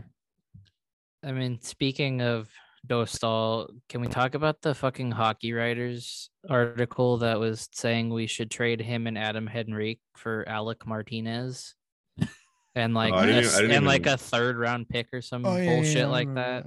i didn't even read that it it was literally like if if you went on like NHL and just turned off like GM says no to trades or whatever because it was just like well they should trade this good player for this guy that's kind of okay. Like reading all of those trades gave me flashbacks to like my cousin like my older cousin telling me that you know like Magikarp was a good Pokemon and I should trade him my Mewtwo for it. It, it just hmm. was it was funny because it's like yes we're gonna give up a 22 year old goalie for a 35 year old defenseman that almost didn't play a full season because he was hurt yeah Yeah. that makes complete fucking sense but yeah It reminds me of uh Connor trying to trade with me in fantasy football. hey you accept them I, I needed help this year with some with that first one that you sent me because I'm like, I don't know if this is a legit trade or not. Look like a complete idiot, but whatever. My team's What wa- five and three, so. What was the one someone sent one uh in our hockey one right? Where it was like mcdavid for some random player? Or am i just imagining this? No, I, I remember. it was just it was just it was just a troll though wasn't it? Well yeah but it was like mcdavid for fuck who was it? And it was just like i i think you said like this is this is fair this is fair please accept yeah. Oh god damn it, it's gonna bother me. I can't remember. Yeah. Like phone's fucking blowing up jesus christ well getting into our other topic of the week from hockey 365 he asks us in your day-to-day hockey watching how little or how often do you find yourself looking for or using advanced analytics i'll start us off and say i tried to learn the differences and what the little stats mean but I don't have the brain power to remember all of it. So I clearly don't either. I've tried so hard over the last couple of years, and like I'll see some of it. I, I don't really look for it like during games or after games. I just I follow a decent amount of like different hockey fans and writers on Twitter, so I see it anyway, even if I'm not looking. and uh, Mm. I'll understand some of it. Like some of it's pretty easy. Like oh, if the, if their numbers are in green, that's good, and if it's red, that's bad. Um, if it's in yellow, that means they're kind of in the middle and they're okay. That's like they're okay. But there are some things that I'm just staring at for like 10 minutes. I'm like, what the hell am I even looking at? Like, is this good? Is this bad? Who do I ask? I like when they have labels on them to tell me if it's good or bad because then I don't have to do that deciphering where I'm Yeah, just like, oh, the Ducks plot is like very bad, getting caved in. Perfect. It matches what I'm watching. yeah. this makes sense. Mine's I more know like- some of these words. Mine's more like I'll watch the whole game or you know, and then like afterwards or the next day, like I'll look for the advanced stats and be like, oh, like did that match the eye test kind of thing, hmm you know, and then Yeah. kind of like, you know, adjust maybe what I think based off that, you know. So I'd I'd say it's maybe like 50 50. Yeah, and that's that's why sometimes, well, not sometimes, but that's a big reason why I like. Uh, little shout out to Crash the Pond here. I like listening to them because they're very good with all that stuff, all the advanced stats. I I feel like I can just like go in there and listen to them talk about it and be like, okay, I understand, but you asked me five minutes later, I'm gonna forget already. But like, it's nice. It, it's nice how like educated they are in that aspect. So it's it, it makes it a lot easier if you just kind of if you're listening to someone talk about it instead of reading it yourself. You know. yeah, because hmm. sometimes sometimes the words and intricacies of it just don't make sense. And I'm not ashamed to say that my my little caveman brain sometimes just sees some of those words and the the hamster is spinning on the wheel, but the hamster is dead. Yeah, he's dead. I think yeah, my that's- biggest thing though with analytics is it's not so much that I feel like there has to be like they can coexist. Like you can watch a game and you can also take away from it like analytically and see you know does like Connor said does it match what I watched? But I think there's some times where I just will kind of I don't know. I, I won't say ignore it, but I, I think it's especially easy to say with how the Ducks have been the past couple seasons. It's easy to be like, well, I don't want to hear that it was still a good game, even though they lost, because yeah, that fan, the the fan inside me wants to be like, well, fuck, they lost. That's not like it doesn't mean anything. They lost. But yeah, I can understand like we kind of talked about it earlier like the the Tampa Bay game they lost but it also was one of their better games as a team yeah, on the season. So it's like you can't really be upset with the result when you notice that like they're at least doing some of those things right that are m- mhm, proving that they're doing better or you know good things on the ice. Yeah, and it's weird how a lot of hockey fans feel like it's either you have it's either you watch the game or you look at analytics. Like you said how they can coexist. A lot of people don't feel that way for some reason. Like you can enjoy both things. Like yeah you, you have your eye test but i mean it is nice to see things backed up with certain numbers and it's not like people are just throwing out random numbers it's analytics yeah come it's, from it's actual what's data actually happening It comes Yeah, from yeah. somewhere, you know. It's yeah it's i mean yeah like you said they can they can coexist i like both even if i don't understand analytics 100% i still get the gist of a decent amount of it and i i do like reading up on it and i i try to educate myself on it but sometimes sometimes it's just it's just it's not working no matter how hard i try but opposite analytics or gaslighting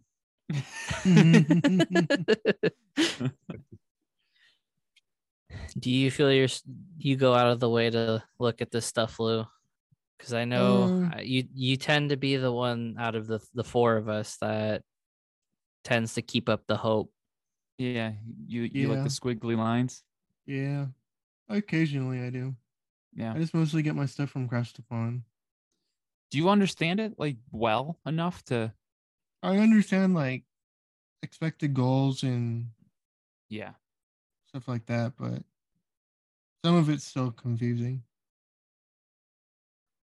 Numbers numbers are confusing. This is why I was bad at math as a kid. I took algebra f- all four years in high school, so We're in the same boat, Lou. Yeah I had to do geometry twice, yeah but we've said it before and we'll say it again. We are, in fact, the vibe over analytic podcast. So all vibes baby Well, we'll get into our listener questions of the week. Um, oh no.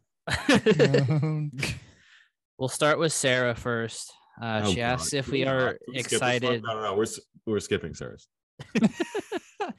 she asks if we are excited for the first episode of the Gizzard podcast next week. no. If it's opposite day and excited means mortified, then yes. I'm excited ex- because yeah, it's just gonna be chaotic. It's next. It's Yeah. coming next week, right? An hour before us. I heard. Is there a stream or is it just go live? I have no, I have no information on And this, but I have no idea I'm what to expect. I'm excited for it to pop up on my timeline at some point. Should be fun. They're they're they're a crazy bunch. So Savannah's in the chat. Savannah, are you guys streaming it? Like what? Like, have you figured this out yet? She says, "Who knows?" well, because I know I know you, yeah, I'm excited though. Should be should be fun. I'm I'm just I'd like to see where the conversations go. I just think it's you gonna are- be Garrett, chaos. You are hell. So I guess we'll we'll answer Garrett's back to back here because he does he wants us to says, Do I have the worst fandoms in sports? He's a Saints, Pelicans, Angels, and Ducks fan. Pelicans. Wow. Mm, I feel like you got at least so. two decent teams to cheer for. So the Saints aren't that bad, are they? I don't oh, know. Well, they beat the little- fucking they're- Raiders the other day. I'll tell you that. Great right now. It used to be good. Pelicans are on the come up. I mean, Pelicans, huh? It could be worse, Garrett. Garrett, it's not ideal. at least the At Ducks the are going to be day, decent. The white Garrett, at the end of the day, you could- Ryan just buried. You could be Scott. I'll just say that. Because You could be a fan of all Buffalo teams that know nothing but pain. So speaking from experience, You be a Raider fan. be a Raider fan. Uh, he said I could be a, Dis- a Detroit sport team fan. Scott. Scott Pack.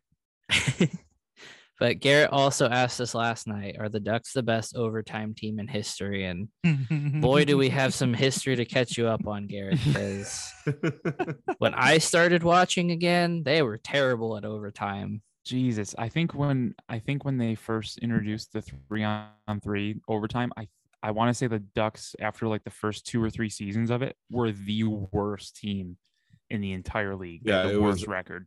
it was like literally every time it went to overtime. It was like, oh, we're Every time. Like, this isn't going to a shootout. They're like, we're losing. Yeah, And that was for For like a three to four year stretch. Like, Yeah. Ooh. it Just took it took this team at least a full season, season and a half maybe to understand three on three overtime and like how to play it. Yeah, it just it it felt like every time it just kept getting worse and worse. It was like the good players were out there.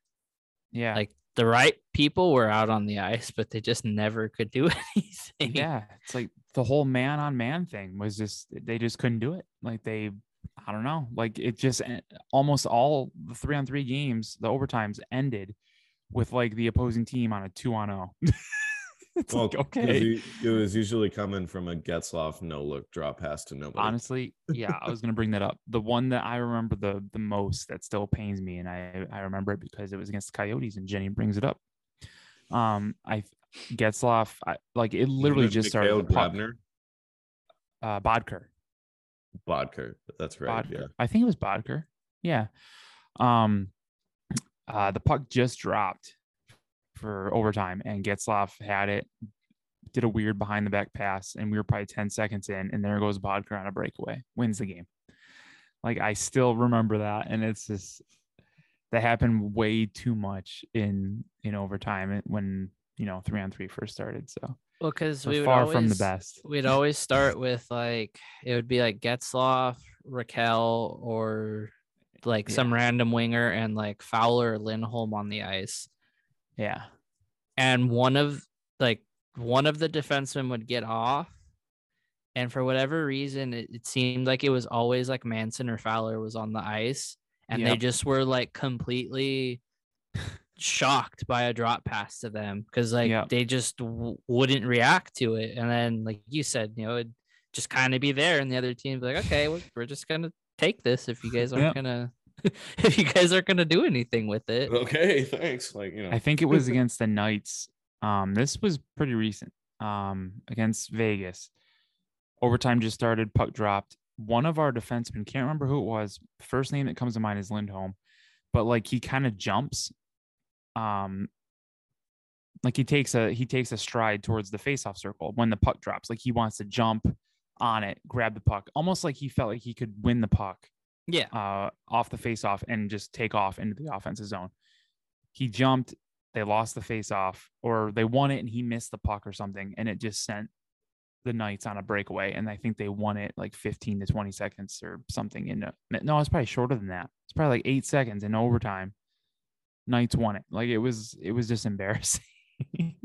So to answer your question, Garrett, recently, yes, they're the gods of OT, but the history of it, um, history. history says otherwise. yeah. History was a little was a little rough. He says, "I like how this question was intended to lighten the mood. Now I have you guys in a depressive state." Yeah. totally went the other way. See, Garrett's a, Garrett's a real Anaheim sports fan. He knows how to.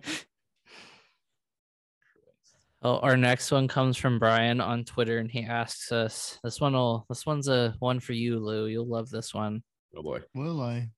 Is Good the to do tank? that. Is the tank for Bedard a reality this year? Nope. Is that because you don't want to accept it, or you just no, don't because I don't think they're gonna be bad enough to tank to get him. They're gonna be probably in the high fives. high not gonna get five? What? What? The the I don't know the I don't know, man. The top five? Were we high fiving? I unless, unless I I, I lost I lost where I was going. I'm sorry.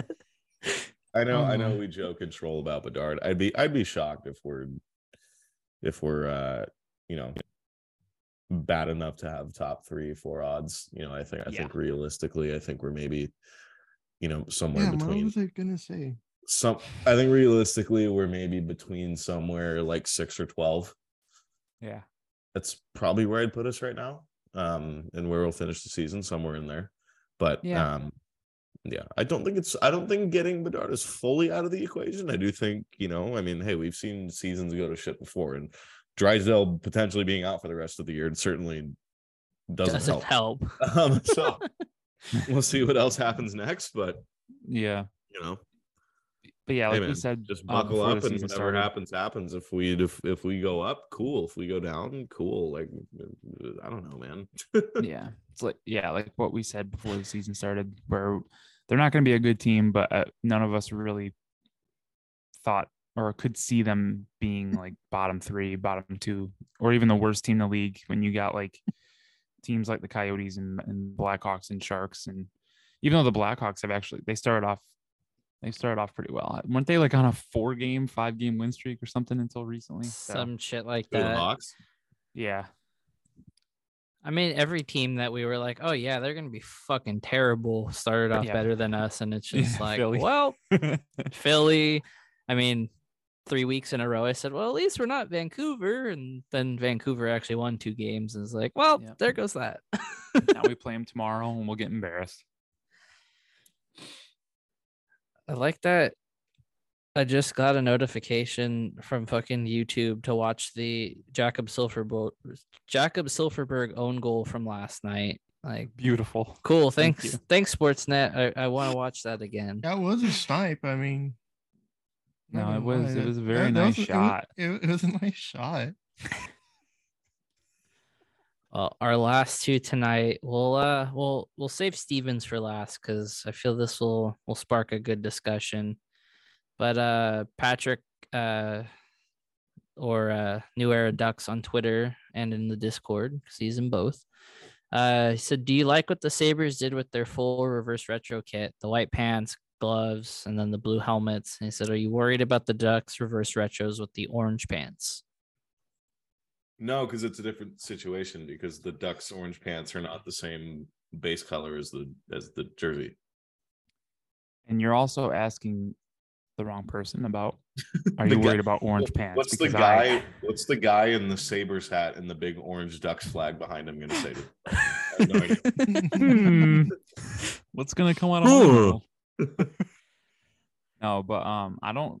One thing about the Sabres uh, reverse retro, I said it earlier, is I don't really care for the white pants.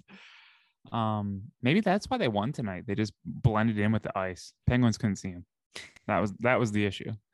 Yeah. Um, I'd be I'd be more concerned if we didn't if it hadn't been confirmed yet that we are not wearing orange helmets, but we are not. so it is confirmed that we it's just white jersey, orange pants, white socks, white helmet, a normal road look, not the weird inverse that the Sabres are doing where it's like Yeah. white, white, white colored helmet. Like, no, it looks weird. yeah, Yeah. yeah. That that that's my only issue with the Sabres uh, reverse retros, the white pants. But the Ducks, I'm excited to see just because. I mean, I love orange pants, dude. Like I was, I couldn't stop staring last season in the NFL with the Browns. The Browns came out with orange pants, and every yeah, Sunday they they wore them. I had to like remind you guys, and I'm sure you already knew that they were wearing them, but I had to remind you guys that the Browns are wearing orange pants.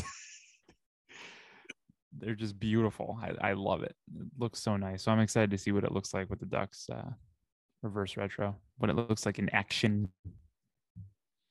I'm glad that there's just hints of orange in the gloves because if we got all orange gloves somehow, I'm pretty sure they would just throw everything off. Oh, but- they're all white. Yeah. No, the it looks like they're wearing just black with some orange. Oh, okay.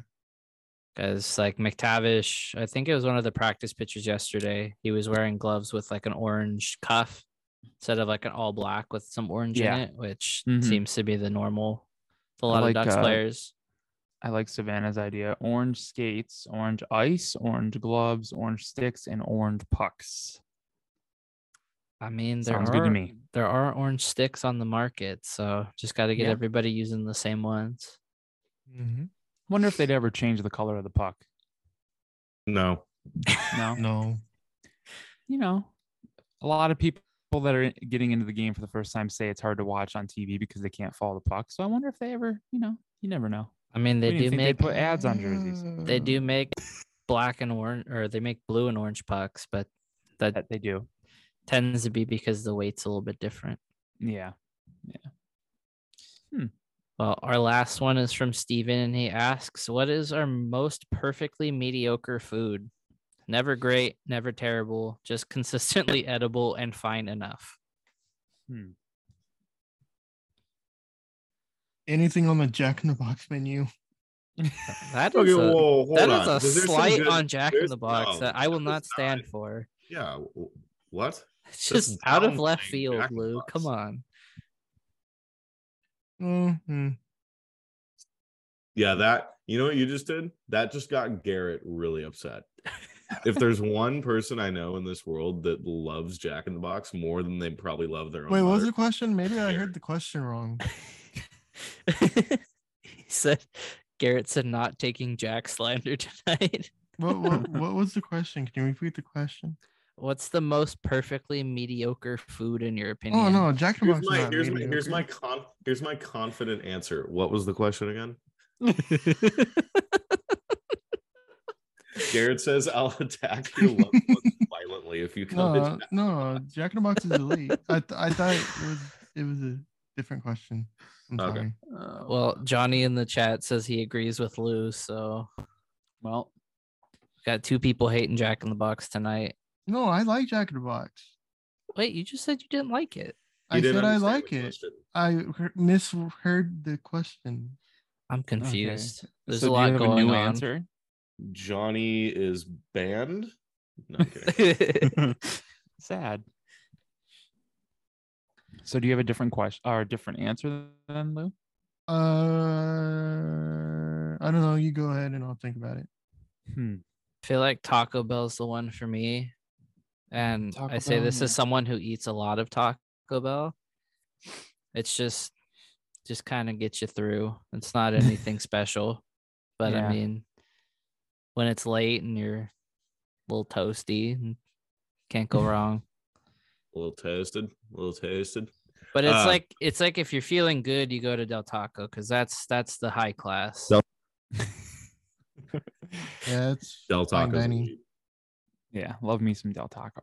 Yeah, it's fine dining. For me, oh, I might, I might be doing, I might be the lead tonight with what I'm about to say. This might piss some people off. Oh Jesus. A mediocre food. It's never amazing. It's never bad, but it's just always fine. For me, regular plain mashed potatoes. Hmm. They're never exciting for me. never bad. I prefer seven days out of the week mashed sweet potato. I'm Mashed a sweet big, I'm, I'm a potato. big, I'm Uh, a big, I'm a big sweet potato guy. If I was given a mashed sweet choice, I would agree. great. Agree. Yeah, love sweet potato. I, Put I, a I little will- cinnamon. I will fuck up. Ooh. I will fuck up anything sweet potato Oh yeah. all the time. But just yeah, just regular mashed potatoes, like, mm, like I'll eat them, but like they're definitely like one of the least most exciting parts about Thanksgiving dinner for me.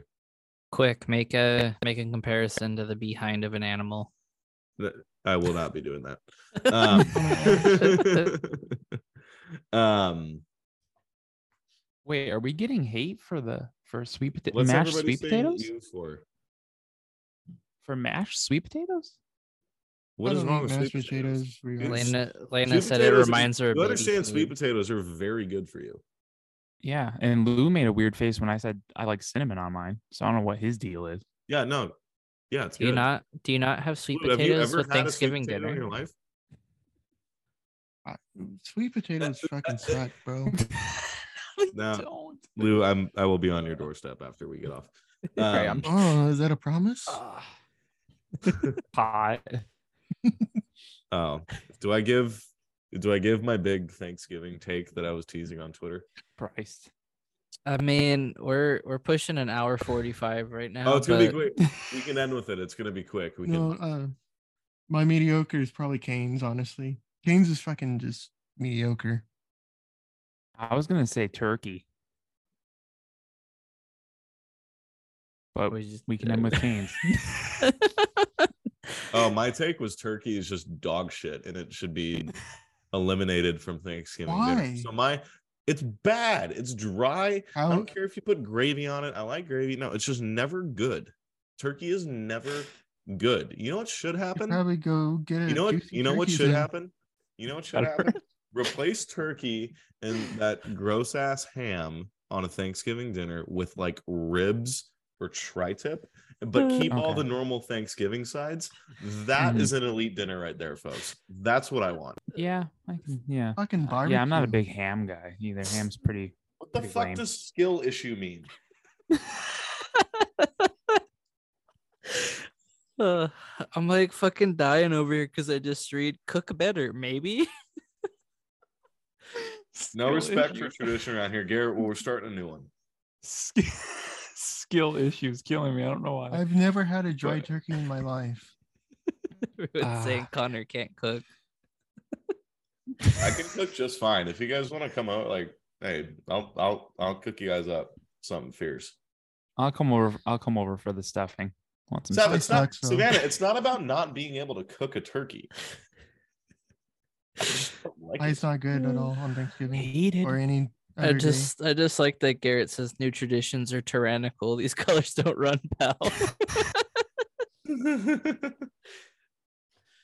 Ugh, Jesus Stuffing's Christ. not good either. You guys like green bean casserole for Thanksgiving? No, What? I I won't I won't touch it. Just Ah, I won't touch stuffing. Very very bland with my my I'm Thanksgiving definitely dinner more. Plate. I'm more about the sides for sure than the turkey itself. I just I don't really care. Mashed mashed potatoes with gravy, stuffing. Mm-mm-mm. I make I make chicken tenders for Thanksgiving, like homemade ones. I hate I hate turkey, and I say I want to replace it with like ribs and tri-tip and like good stuff that like I enjoy cooking and that I can make really well. And Lou says I want chicken tenders instead. And you come at Yeah. me? Chicken tenders. What's wrong Well, with chicken tenders? At least they're at least he like they're There's nothing homemade. wrong with He's chicken not. tenders, but I'm I'm just talking about in a Uh, I think we should end there and end with Garrett. His last message in the chat saying Jesus Christ. All right, good night. I'm not being I'm not being bullied. Yeah, by I do want some community, fingies on but chat is Thanksgiving. Twitter, so. I don't know why, but this makes me want some pierogi. But anyway,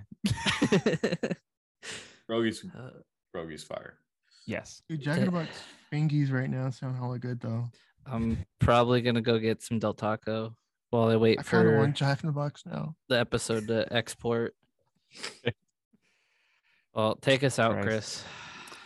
All right. Well, make sure you're following us everywhere at Late Arrivals Pod. We're on uh, Twitter. We're on Instagram.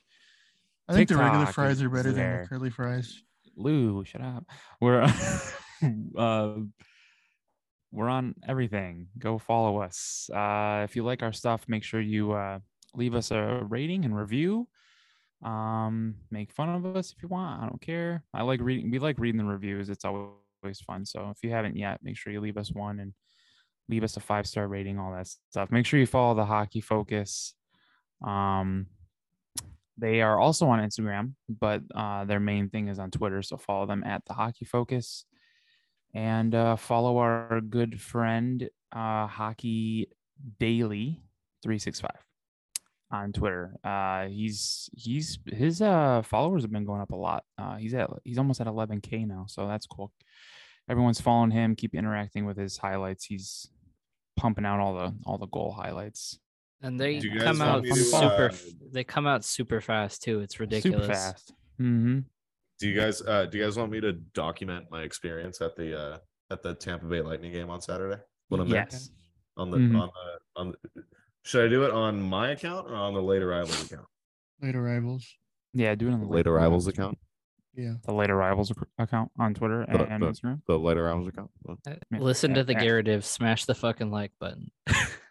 Smash the like button at late arrivals pod. Smash that like button. Leave a comment. I don't know. We should get Nasher to do a cameo for us. I've been saying this for like three months. Oh, have you? Well, Heather and Savannah, my haters are my biggest motivators. So thank you for giving me a purpose to live every day. Oh, good night, everyone. Leave us a rating and love us. Bye. you